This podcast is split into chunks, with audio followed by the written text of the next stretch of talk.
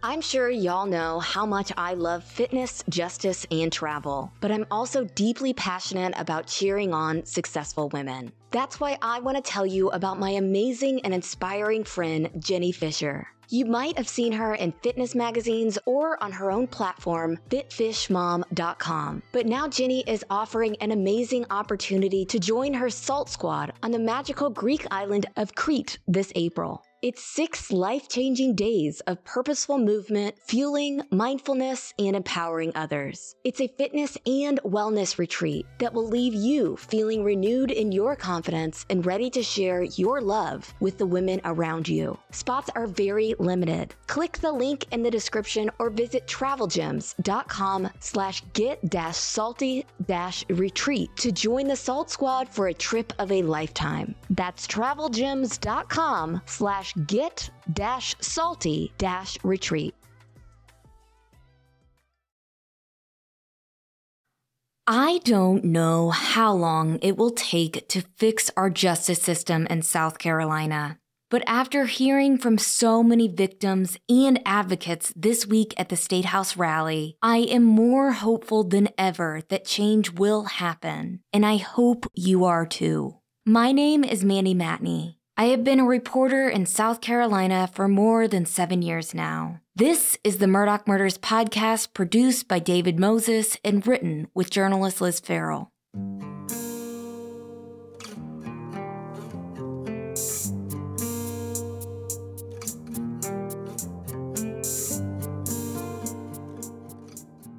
On Tuesday, about a hundred people gathered at the South Carolina State House to talk about something really important victims and how they are often pushed to the side in our justice system. A few weeks ago, when I was first asked to speak at the Victims Matter rally by attorney Sarah Ford, who you might remember as the victim's attorney in the Bowen Turner case, I hesitated to say yes. I am an introvert and I've always hated public speaking. Honestly, when it comes to most events, I would rather be at home in my sweatpants next to Luna and David. The pandemic made me more of a recluse than I'd like to admit. The Victims Matter rally was on a Tuesday, which is typically our busiest workday of the week, and it was in Columbia, which is about three hours from us. This is what my inside voice was saying as I was trying to make up excuses for not facing my fears and committing to a public event. I knew this event mattered, and I knew it was at the core of everything we are trying to do here at MMP. Lucky for me, Sandy Smith snapped me right out of it. She said, anything to get Stephen's story out there, we should do it. Then she said one of the sweetest things anyone has ever said to me when I asked her if she wanted me to speak at the event. She said, I want you up there next to me because I feel like I can do more when I'm next to you. I can barely get through that sentence without shedding tears. Why can't more people be like Sandy Smith?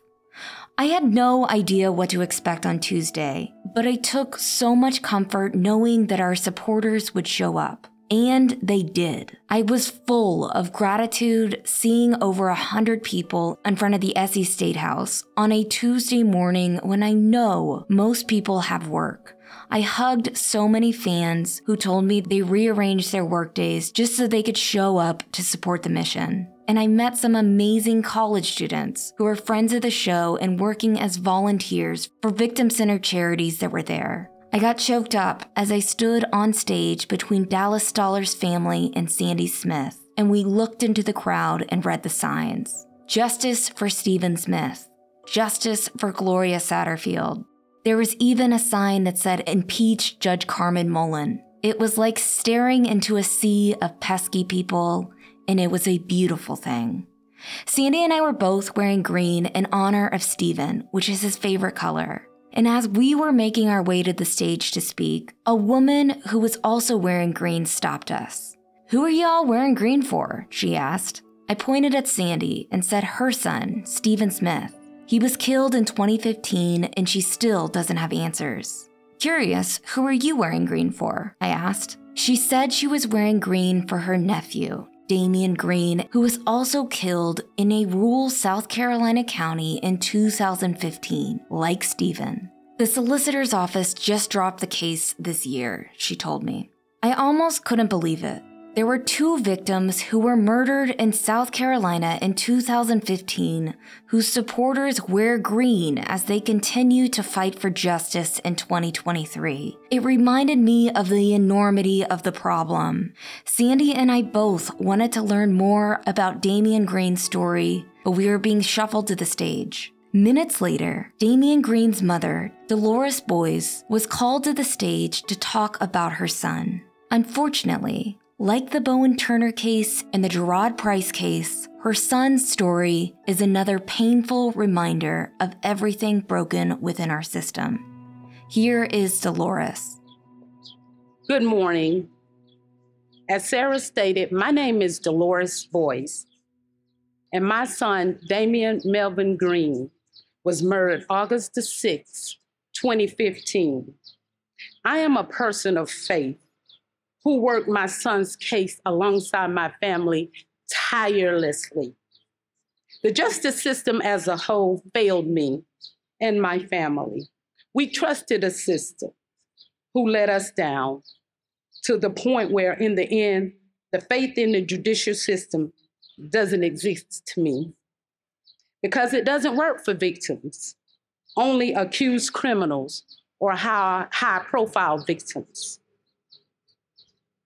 It took SLED and the solicitor's office four years and three months to call me and my family in to inform us that warrants would be issued in this case. Damian was murdered one month after Stephen Smith was killed, and it took four years for the solicitor's office and law enforcement to arrest his killers. Like Stephen, Damian was young with a bright future ahead of him. Damian was 24 when he was killed. He was a senior at Voorhees College when he was murdered.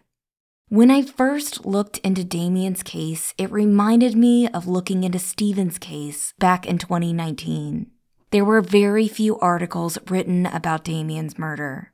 In fact, one of the only articles I could find written on the case was by TV reporter Sean Cabbage in 2019. It was on the four year anniversary of Damian's death. The headline said Mother searching for answers after son found dead in home in 2015. In just three months after that article was written, two men were arrested in Damian's murder. I have to point this out because I have a hard time thinking that that's a coincidence. That all of this time passed without any coverage, and suddenly, three months after an article sparked renewed interest in the case, two arrests were made. Victims should not need headlines for their cases to get justice. But unfortunately, even after the arrest, the road to justice was a hard one for Green's family. His alleged killers were let out on bond, an increasingly dangerous issue here in South Carolina and across the country. And the trial, like so many others, was delayed for years due to backlog. Then things got worse. In February 2023, we were notified of a bond hearing. The defendant's lawyer, the state's pri- no, the, the defendant's lawyer announced that the state's primary witness was dead. The bombshell was dropped. The solicitor's office sat on this case so long, not one, but two witnesses died seven years apart. I have never been given a legitimate answer on several things in this case. And it's sad. We were called to the solicitor's office in February 2023 to let us know that without the primary eyewitnesses, the case would be dismissed. Green's family went through all of those years searching for answers, and they've been left with nothing. They didn't have the luxury of getting a high profile lawyer with connections. But luckily, they had the South Carolina Coalition Against Domestic Violence and Sexual Assault, the organization where Sarah Ford works that organized the event on Tuesday. They helped her with not only legal work, but validation. This is a common theme with victims who I have worked with. They fight these battles alone, and after so many years of being ignored and gaslit by those in power, they start to feel alone. Dolores, like so many other victims who attended on Tuesday, knows that she isn't alone and that her story is not over. She wants to continue to fight for other victims and to change the system. Things seemed wrong early on during this case, so I sought help through SC Van. And I would like to take the opportunity at this moment to thank them for the countless hours that they have helped me and given me confirmation that my thoughts were correct. The judicial system is broken. Victims are barely included in the process. The system is designed for accused criminals or high profile victims. I left broken and without even an apology. It is my prayer that this system gets fixed. It is my prayer that there needs to be no bond for accused murderers. And also, when these murder trials come to court, that there are someone, a mutual party, that's able to sit in on these trials and make sure that victims are getting what they deserve, making sure the judges are not violating our rights, ensuring that we get a fair chance to allow our family members' legacies to live on. Because at this point, we are failed. We are being failed terribly through the justice system. Thank you. And she's right. The justice system is failing victims every day in South Carolina. That was so apparent on Tuesday. It seemed like every time I turned around, I met another person with another heartbreaking story as a reason why they were there.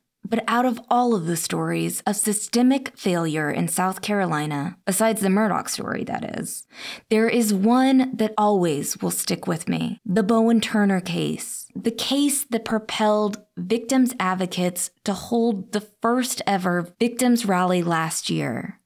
I know y'all have heard Dallas Stoller's story, but I want you to hear it again through her father's beautiful words. Good morning.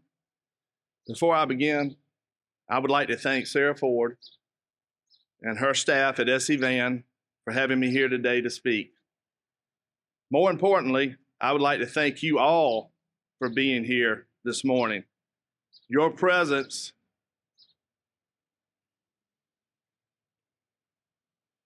gives me hope hope that the majority of my fellow South Carolinians are ready for change and ready to fight for victims.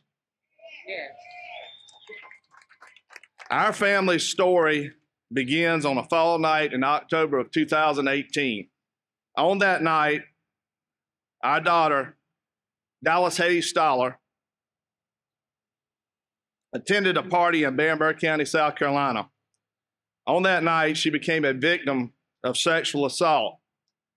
Little did I know this would be the beginning of the end of our beautiful daughter as a little over three years later,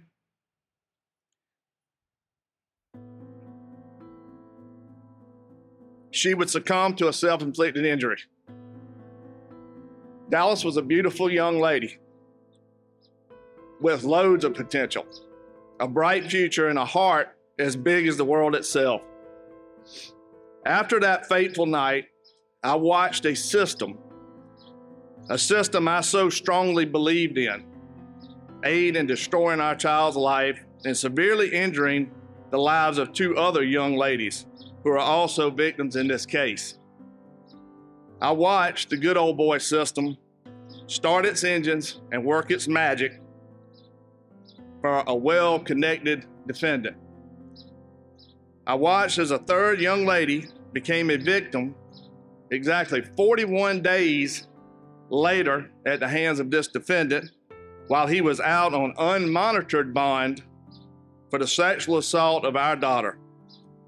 I watched as a sitting South Carolina state senator stood in a courtroom in Orangeburg County, South Carolina, and publicly slut shamed this young lady.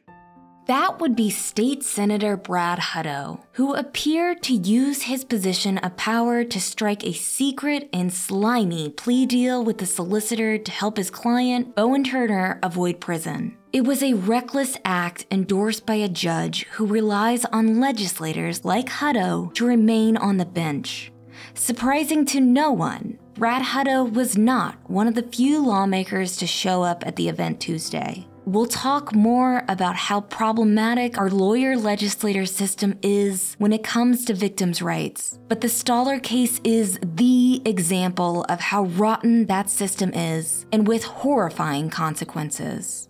I watched the deputy solicitor of the Second Judicial Circuit drop our daughter's case because she was no longer here to face her attacker. Lastly, in April of 2022, I watched a circuit court judge allow this defendant to walk away with a five year probationary sentence for assault and battery first degree, no sex offender registry, and an ability to have his record fully expunged once he completed the terms of his probation. That, my friends, is what justice for victims looks like here in South Carolina. Out front in the public eye, our courts, some solicitors, some attorneys, etc., say openly victims matter. They argue this whole lawyer legislator thing and the way we appoint our judges has no impact on justice for our victims. They argue we are only making noise because things didn't work out for our daughter and other victims. I say they are very wrong. We have been silent for exactly a year now. We have been silent because we were asked to be. We were told our silence would allow the Second Judicial Circuit's Solicitor's Office to take a second look at Dallas's case, admitting privately, to a degree, they had made mistakes regarding her case. Well, folks, this is what our ask for silence has earned us so far. To date, we have received one call from their office, and it appears, based on that conversation, we are no further along than we were a year ago. That conversation has left, uh, us with even less hope anything will ever be done. So, one year ago today, Bowen Turner was arrested for violating his probation and was charged with public disorderly conduct. He was sentenced to 10 to 14 months in prison and will have to register as a sex offender when he's released. I checked on this, and Turner could get out any day now, and we will be on the lookout for that. I want to say publicly how very proud I am of Dallas's sisters, Brett and Carly, for taking on this fight on behalf of not only their late sister, but also fighting for all victims in our state. Their passion for this fight has ignited a flame in me, and I pray has done the same for you all. I pray their courage has given you the courage to say publicly, enough is enough. That you are no longer willing to accept things as they are and stand ready to fight alongside us to ensure victims are no longer victimized by our system. I implore each and every one of you to fight for real change. Remember, evil knows no boundaries. Evil cares nothing about the balance in your bank account, where you live, how well you were raised, who you know, or what you believe your social standing is. I'm saying no one is exempt from becoming a victim when evil comes knocking.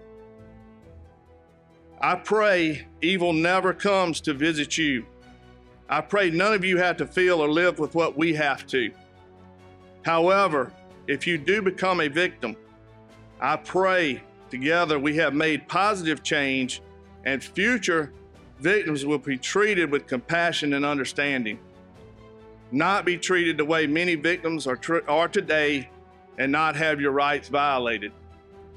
In closing, I want all our representatives and senators to know we are fighters and no longer will accept things as they are.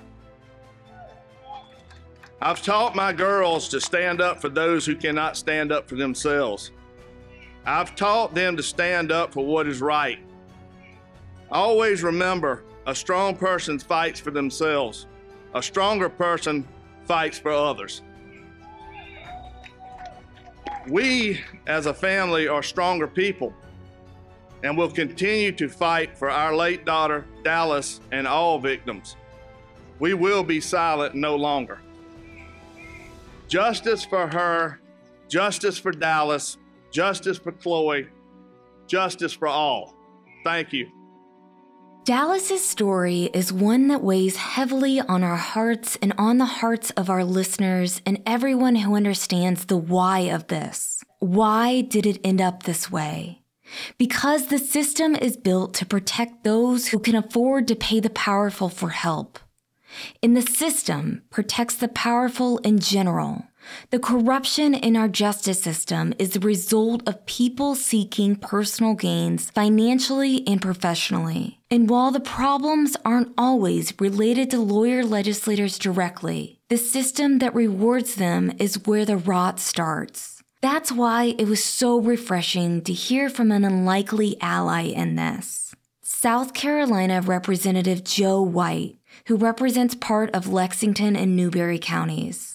Rep. White spoke during the victims' rally about a bill that he is sponsoring in the House that is seeking to change the way judges are elected in our state and essentially decentralizing lawyer legislators' influence in the process. Here is Rep. White. First, I'd just like to thank you for the opportunity to speak this morning. Um, when I decided to run for a state house, by the way, I am the oldest freshman ever elected to the South Carolina State House. I was 76 when I ran, and I'm 77 now. My number one issue was judicial reform. And I'll say this about judicial reform victims will never be treated fairly by any bill that's passed to help victims until judges are selected properly and they are fair judges We are the only state in America that elects our judges the way we do. That should tell you that we're not doing it the right way. We have a Judicial Merit Selection Commission consisting of 10 people. Five of them are appointed by the Speaker of the House, five of them are appointed by the Senate. Out of that 10, eight of them are criminal defense attorneys. You have to go through that committee to get approved to be a judge in South Carolina. That means that those eight criminal defense attorneys have to approve who their judges are going to be, who they will plead cases in front of. That is a wrong system. Out of those eight criminal defense attorneys, six of them are also lawyer legislators who sit either in the Senate or in the House. They have more power than any of us will ever have. Six out of the 10 people who decide who our judges are in South Carolina are lawyer lawmakers. And one of those lawyer lawmakers is Todd Rutherford. You know, the defense attorney who managed to get his client, a convicted killer, out of prison 15 years early with the help of Judge Casey Manning and solicitor Byron Gibson. Have I mentioned that Price is still on the loose and there is now a $30,000 reward for tips leading to Price's arrest? SCDC says that the money is technically not from taxpayer money, wink wink, but is from seized asset funds, aka public funds that could have been used elsewhere. Meanwhile, none of the public officials who helped with his release have faced any consequences. But like White said, the problem is that we need more people, not just those who have been victimized by the system, to care about this and make noise. When I ran for office, I told everybody, we the people can. But what I've learned, a reporter asked me about a month ago, what have you learned in your first month at the State House? I said, well, you know, we're taught when we're kids that America is government of the people, by the people, and for the people. What I've learned in a month is that government here is of the powerful, by the powerful, and for the powerful. It is, it is up to us, and, and I always, I'm not Trump, but I like to address the media. Because if the media would bring attention to how we do this in South Carolina, the media could get it stopped. unless and until we, as the people, raise enough Cain, we're not going to get this thing stopped. Here's the problem. I was really glad White said this about the media. It's like he took the words from my mouth. We will talk about this more in a minute. When you go campaigning, you know what everybody complains about? They complain about the roads. Some of them complain about education. Very few of them complain about the judicial system because until your daughter is raped and ends up committing suicide, until your son is murdered, until a lady out here, your brother is murdered and, and the murder is put out on bond for $250,000, until that happens, you don't care. It's time that we started caring about these victims and we put people in, first of all, elect some people that will stand up to this JMSC mess. Secondly, stop the mess of the JMSC. We've got the governor saying he wants to change it. We've got the attorney general saying he wants to change it. My bill, H4183, isn't the complete answer, but it says that lawyer legislators cannot serve on the JMSC anymore. And it says, and it says the governor would have the right to appoint some people, not just the head of the Senate and not just the head of the House. So I ask you to, to look at H4183. I've got 34 sponsors. It's never coming out of committee until we, the people, say it's got to come out of committee. So I thank you. I apologize to all the victims this morning for the fact that our judicial system has failed you. And I just want all of us to pray together and work together to change this injustice system. Thank you. We'll be right back. Did you know socks, tees, and underwear are the three most requested clothing items in homeless shelters? Bombas knows, and they're doing something about it making ridiculously comfortable versions of all three and donating one for every sold item. With all the clothing brands out there, it's nice to find some basics that don't just feel good, but do good too. Once you try Bombas, you'll know why so many people have purchased and donated so many. The comfort geniuses at Bombas work tirelessly to make your everyday things your favorite things. Personally, I love their running ankle socks for my morning treadmill desk walks. It's like there are little pillows under my feet. Trust me, so comfy. Ready to get comfy and give back? Head over to bombas.com slash Mandy and use code Mandy for 20% off your first purchase. That's bombas, B-O-M-B-A-S dot com slash Mandy and use code Mandy at checkout. Without the ones like you who work tirelessly to keep things running, everything would suddenly stop. Hospitals, factories, schools, and power plants they all depend on you. No matter the weather, emergency, or time of day, you're the ones who get it done. At Grainger, we're here for you with professional grade industrial supplies. Count on real time product availability and fast delivery. Call clickgrainger.com or just stop by. Grainger for the ones who get it done. It's worth noting that Representative White is not a lawyer and he is not from South Carolina. According to his official bio, he is a retired CEO of a medical equipment company. He was born in Tennessee and graduated from the University of Tennessee in Knoxville. In other words, he hasn't been baked inside that kiln that is the University of South Carolina School of Law, and he hasn't been glazed over by the years of benefiting from a broken system. So, a few things here.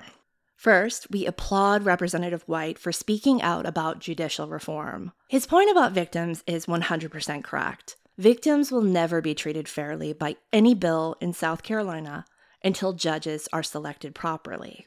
This bill needs to pass. We especially like the part where no legislator attorney can serve on the selection committee. But how about this? How about no attorney whatsoever? How about no one who stands to benefit personally from the outcome? The problem as it stands is threefold. One, lawyers should not be in a position where judges feel beholden to them politically. Two, every judge put on the bench should be there because they are qualified and because they would make a good judge for the people and not just for lawyer McLawyerface from Lawyerville and his lawyer friends. And three, there needs to be a robust system of accountability that is transparent. End of story. At any rate, if this bill passes, and we hope it does, the future process will still be corrupted by politics. It is inevitable. Judges are in the most consequential role in our legal system, which means that that dynamic will always be corruptible to a certain degree. There's just too much at stake for the players involved. Also, malleable and controllable judges are a critical part to whatever greasy revenue stream lawyers like Alec Murdaugh have depended on for generations. But a good first step would be eliminating that humiliating and degrading process, that annual begfest that happens on the steps of the State House, wherein wannabe judges essentially put on their best pearl necklaces and rush the legislature like it's the Zeta House at University of Alabama. Oh, and Representative White's point about the media is also 100% correct. Nothing will change if the media is a complicit partner in this corruption. One or two investigative pieces a year that shed light on various problems within the system is just not enough. It's also not enough to write a few editorials a year calling out the behavior of judges. How do we know this isn't enough? Because this state's media views itself as avid watchdogs of public corruption, and to a degree they are. But look at where we're at. We are here, in this place, still. The problem is this after the media calls out the egregious behavior of judges or legislators, after the reports that expose the corruption and editorials that condemn the behavior, reporters seem to reset the clock on them. The next time they cover that judge or that legislator or whoever, they don't always include the context from earlier incidents. They don't always point out that, hey, this person was caught lying before, or you should also know that this judge was involved in XYZ. Like we say over and over, context is critical. Like Representative White said on Tuesday, for change to happen, the public needs to make some noise. They need to make noise. But for the public to make that noise, they need to understand what's happening first, to see things for what they are. And those in media need to help connect the dots in an honest but unforgiving way. Instead, we have a system where judges get away with bad behavior because they simply wait the media out. Because that's the name of the game in South Carolina. Wait until the bad press passes, and then one day you too will have a bridge or a road named after you, no matter what you were accused of doing during your career. We get so much flack for calling out the media. People see it as sour grapes or unprofessional, and we've seen so many lies told about us online when it comes to the why of us calling out our colleagues sometimes.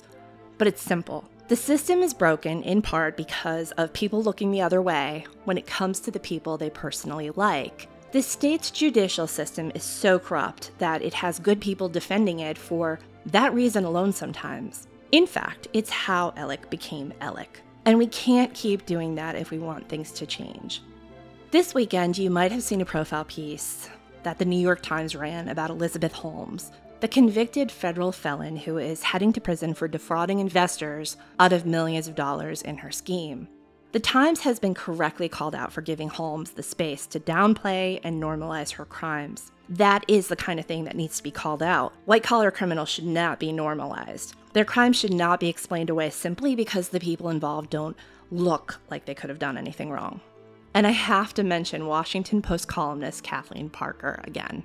Kathleen, or Mrs. Parker, wrote a column this week about Alec Murdaugh's latest nonsense, in which he confessed that dogs didn't trip Gloria Satterfield at Moselle.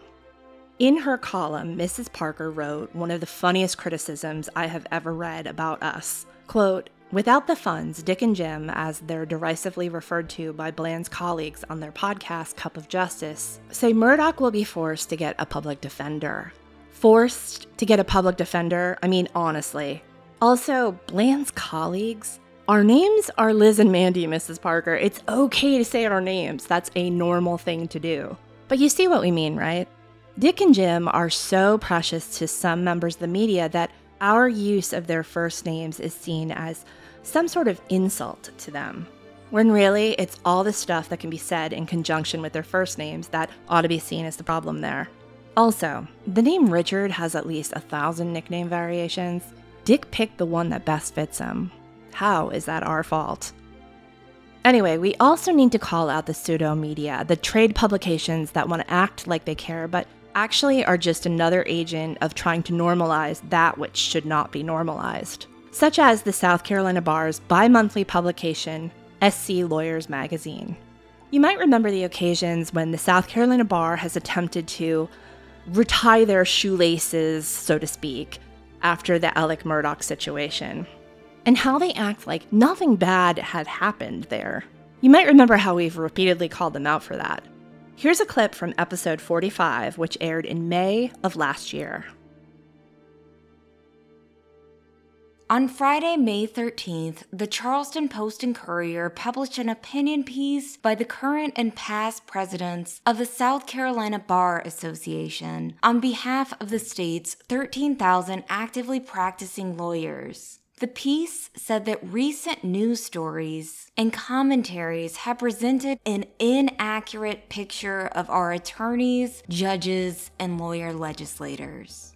So, the South Carolina bar has been noticeably quiet since the details of Murdaugh's alleged legal malpractice started to emerge back in September. While we're happy that they've officially acknowledged that this case is, in fact, happening, we were left shaking our heads at the overall message on their opinion piece, which is basically, oh pish posh, goose feathers, hogwash, y'all need to move on. The piece is utterly dismissive, putting the blame on media because they think the issue is that we're not understanding the Murdaugh or Bowen Turner cases and how the system is supposed to work in each. They mention neither of these cases by name, by the way. They offer no specific examples of misrepresentations they say are occurring with the Murdaugh and Turner cases. Instead, they want us to simply trust them and trust the system. Trust that the system takes care of the not perfect attorneys, which this might be the most appalling part. Quote, attorneys and judges, like all human beings, aren't perfect.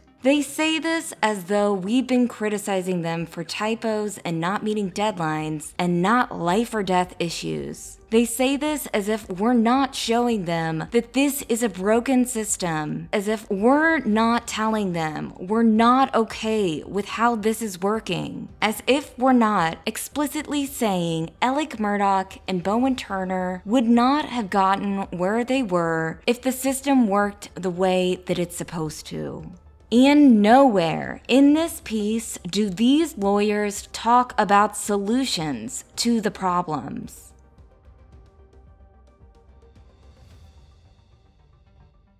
Not much has changed since then. Like we've told you before, right after Alec Murdaugh was found guilty, State Senator Dick Harpootlian took to the Senate floor to talk about the Murdaugh loss as some great example of how legislator lawyers don't get any favorable treatment from the judges they elect. They try to paint that like it's a myth. Literally, right out of the gate, the broken system was looking for ways to convince the public that it is not broken. Then, in the Supreme Court hearing two weeks ago to address convicted murderer Jeroid Price's early release, one of the justices, Justice George C. James, made it a point to do the very same thing by putting the state attorney general, Alan Wilson, on the spot by asking him for the record whether he thought the Fifth Circuit solicitor, whose actions led to Price's release, had been unduly pressured by Price's attorney, longtime state representative Todd Rutherford. The answer, of course, was no, because in what world is Alan Wilson saying yes to that? Alan Wilson has shown some courage over the last year in his willingness to prosecute Murdaugh and Murdaugh's alleged co conspirators, but he is one of the many lumps of clay who was taken off the pottery wheel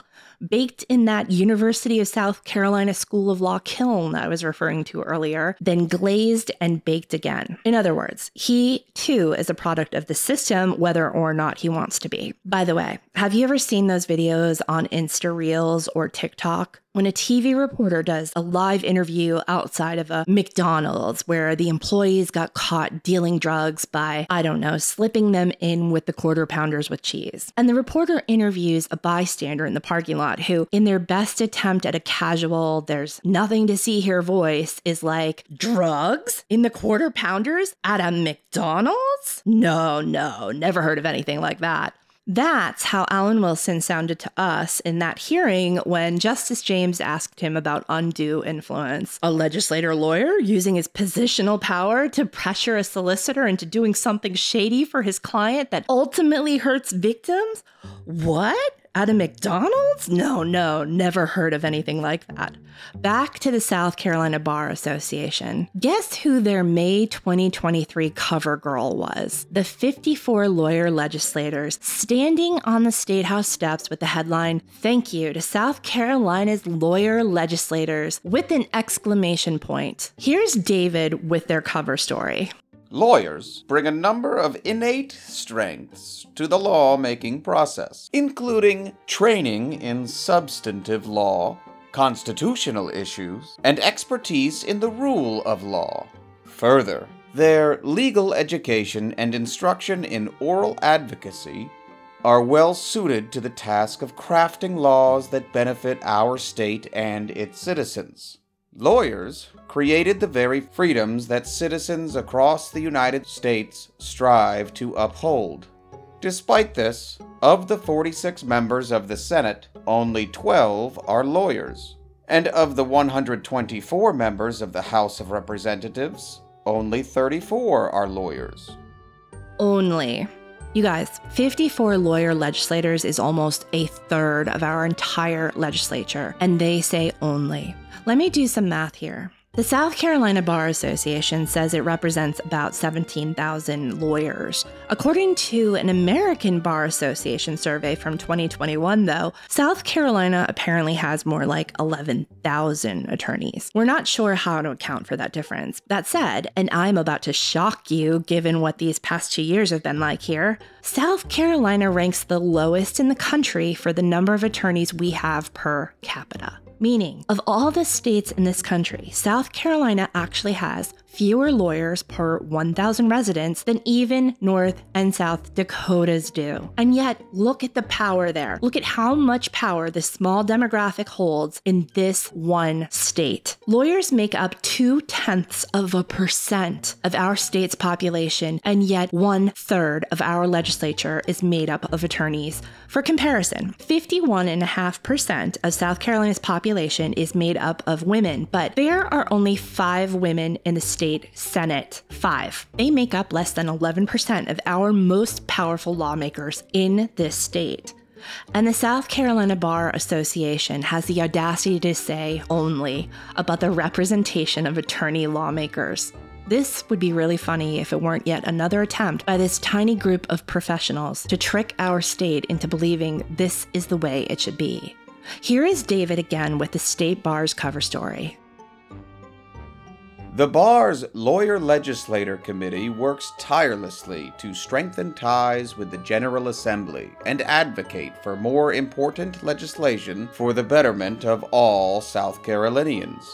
We recognize that it is not without sacrifice that our lawyer legislators serve in the General Assembly. Their service requires a substantial amount of time away from their law practice and their families.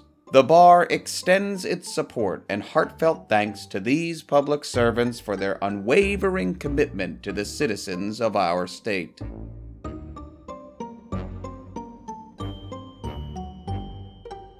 We'll be right back.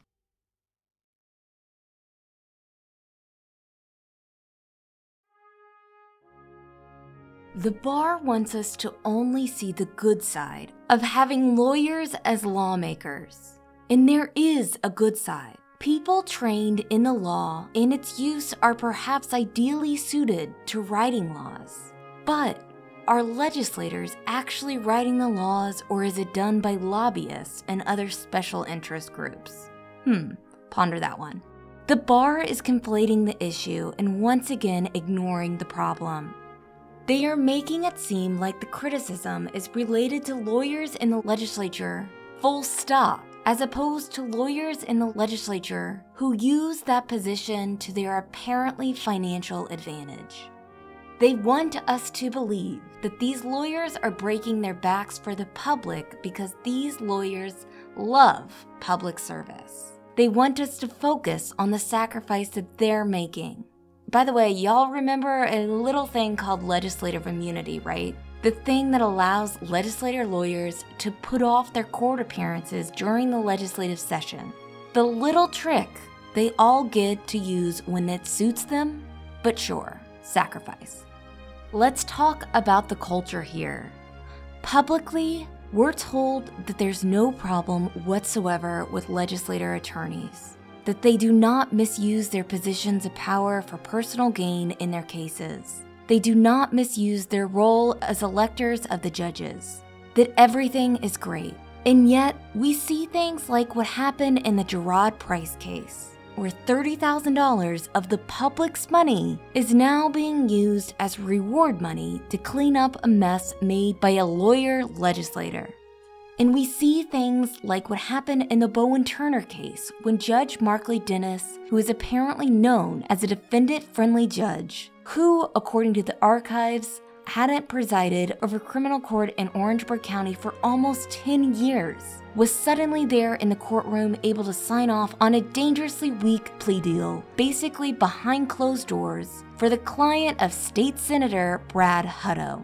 There are legislator lawyers, but there are also liberator lawyers in South Carolina, or at least that's what we're going to call them good attorneys who want the current system to be philosophically burned to the ground and get rebuilt for the benefit of everyone instead of the few. These liberator lawyers have repeatedly told us about how, in this state, it is unfortunately an important strategy to associate their cases with legislator lawyers. Why? Because legislator lawyers are fun at parties? No because they use their positional power to influence the outcome of their cases. The very thing that they all deny doing, but we know many of them do. And to us, and to most people, it would seem that is a monumental conflict of interest. So, yes, we want a bill that kicks legislator lawyers off the selection committee. That's great. But if that's the sum total of change then all that they're doing is placating us and the people of South Carolina, hoping for this to die down and go away. But we are not going away. And the victims are not going away. In fact, their voices are going to get stronger and louder. Here's what change we want to see change that will radicalize the legislature and root out corruption at all levels in the judicial system legislator lawyers should be barred from representing any clients who are suing state agencies, and they should be barred from representing any clients who are being prosecuted by the state. Yep, we said what we said. If lawyers want to be legislators because they want to help and serve the public as they say that they do, if that's the reason they're doing this for $10,000 annually and 58 cents a mile and $140 per diem during the legislative session, then that is cool. They just need to remove all conflicts of interest first. And representing clients who are suing the state is a conflict of interest as is representing people who are being prosecuted by the state. It seems pretty simple to us. I'm sure there are lawyer lawmakers who aren't happy to hear us say this. Like Justin Bamberg is a good person and a good lawmaker, but unfortunately for him, other lawyer lawmakers have done too much damage to erode public trust. They lost that privilege because of cases like Jeroid Price and Bowen Turner. The public deserves better, and victims deserve better. This shouldn't be hard to understand because, as it stands, this judicial system, this legal system in South Carolina is shameful. And no matter how many, quote, good aspects of the system to which the bar and other self interested people can point out, it will never make up for the stone cold fact that the system is built to benefit two tenths of a percent of the state's population over the rest of us.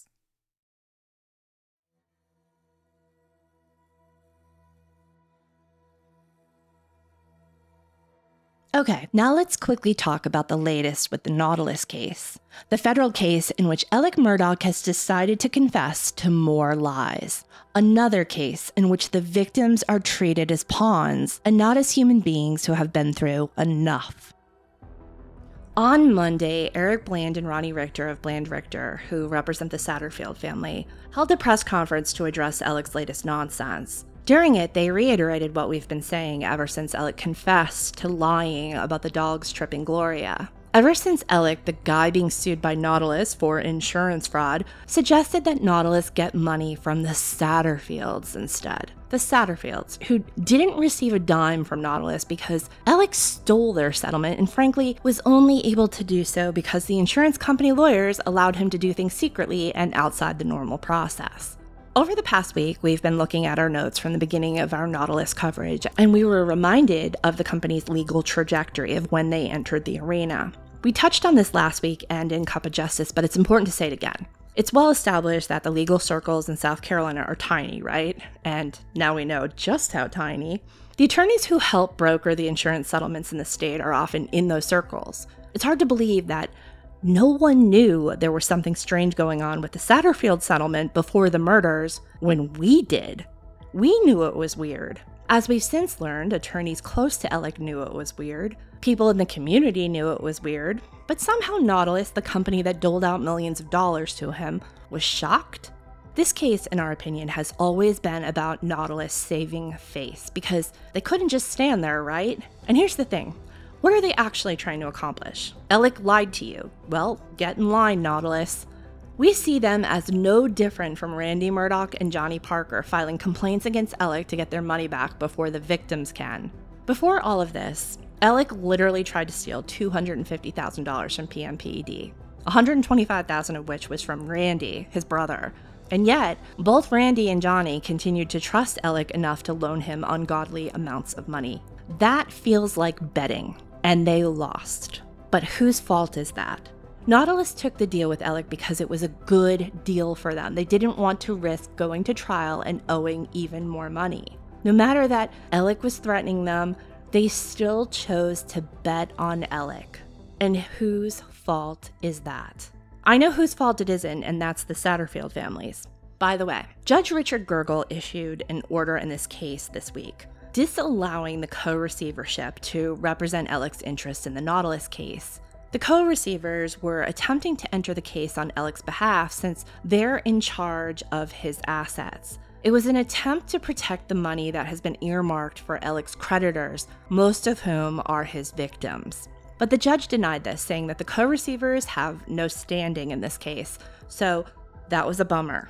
But also, Alec's admission that he had lied made it all but impossible for the co receivership to have had any effect on protecting those assets to begin with.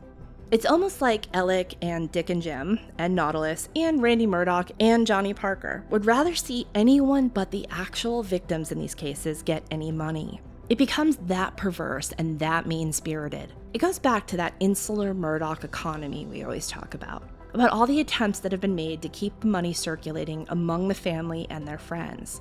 They say they want to make victims whole, but their actions speak louder than those words.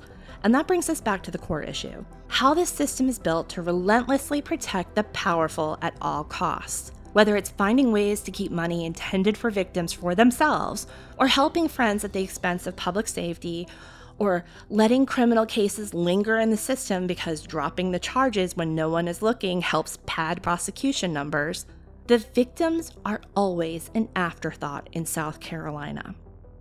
More needs to be said about that. More people need to do the important work. We need more people like Sarah A. Ford who gives us hope.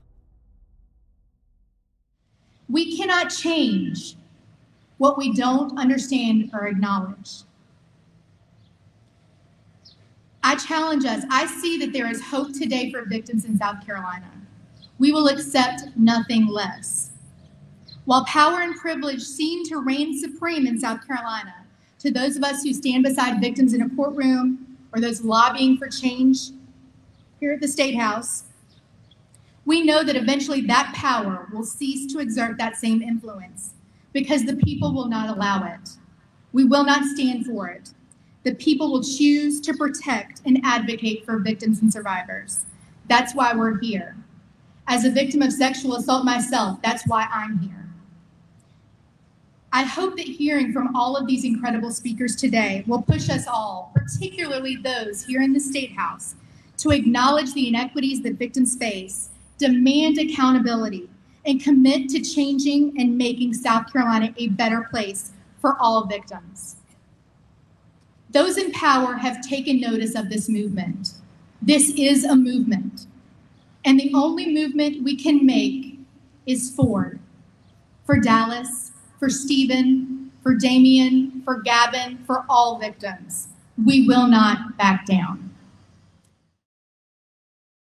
And I hope that all of you will join in that very important movement, which is why we rearrange plans for today's episode to focus on these issues with victims at the center. Because, like I said, this is at the very core of what we do and why we are doing it. Change like this can be overwhelming and all consuming. Hearing heartbreaking stories about not only what happened to Dallas and Damian and Stephen, but what the system did to their families after the tragedy. How the system made it so much worse. It is gut wrenching, but it is important. We have come a long way in the last two years, but the mission is far from over. Like Sarah said, we need to demand accountability now, or nothing will change. Think about it. Not a single public official has been held accountable for what happened in the Bowen Turner case, nor the Jeroid Price case, nor the Stephen Smith case. Solicitor Duffy Stone has faced no consequences for his involvement in the Murdaugh murders investigation. He is still the solicitor where I live, Alec Murdaugh's alleged tombstone buddy, Greg Alexander, is still the police chief in Yemassee, South Carolina. And Judge Carmen Mullen is still ruling from the bench. Like we've said before, South Carolina is the land of no consequences when it comes to public officials.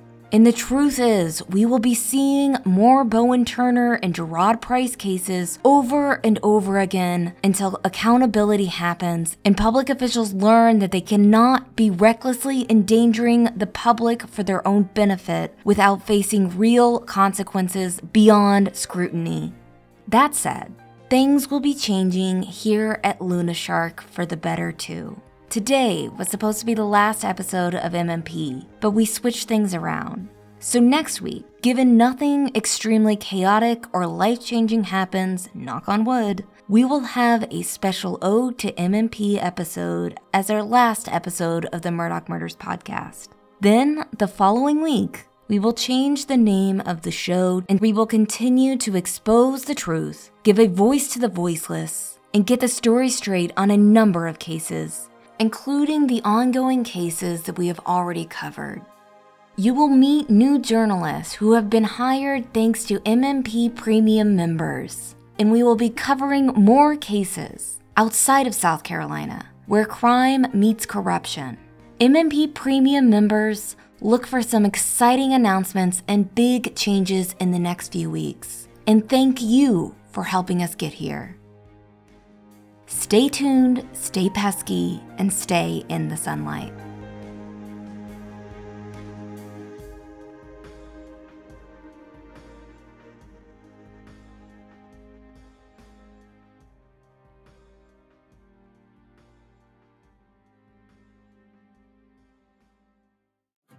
The Murdaugh Murders podcast is created and hosted by me, Mandy Matney produced by my husband, David Moses, and Liz Farrell is our executive editor. From Luna Shark Productions.